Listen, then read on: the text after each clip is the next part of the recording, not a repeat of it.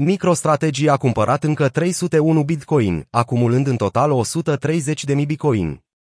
MicroStrategy, cea mai mare companie deținătoare de Bitcoin, a achiziționat încă 301 Bitcoin pentru aproximativ 6 milioane de dolari în numerar, la un preț mediu de aproximativ 19.851 de dolari, a anunțat fondatorul companiei Michael Saylor.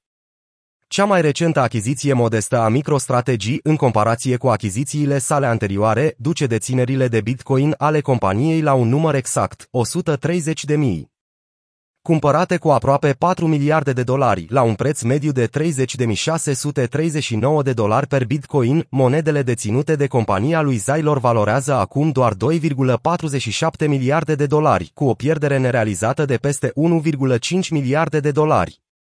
Cu toate acestea, devalorizarea pe termen scurt nu pare să-l îngrijoreze pe Zylor, care a susținut că investițiile companiei sunt concentrate pe rezultate pe termen lung. Achiziția a fost făcută cu un numerar în exces, potrivit dosarului depus la SEC. Zylor a demisionat recent din funcția de CEO al companiei pentru a se concentra pe cumpărarea mai multor bitcoini, în timp ce Districtul Columbia a lansat un proces de evaziune fiscală împotriva miliardarului. Cu doar câteva zile în urmă, MicroStrategy a încheiat un acord cu două companii, Cowen Company și Btig, pentru a-și vinde acțiunile sale comune de clasa A agregate în valoare de 500 de milioane de dolari, în scopuri corporative generale, inclusiv pentru achiziția de Bitcoin. Prețul Bitcoin a rămas constant pe tot parcursul verii, după prăbușirea ecosistemului Terra, care a împins prețul Bitcoin sub maximele stabilite în cursul bulranului din 2017.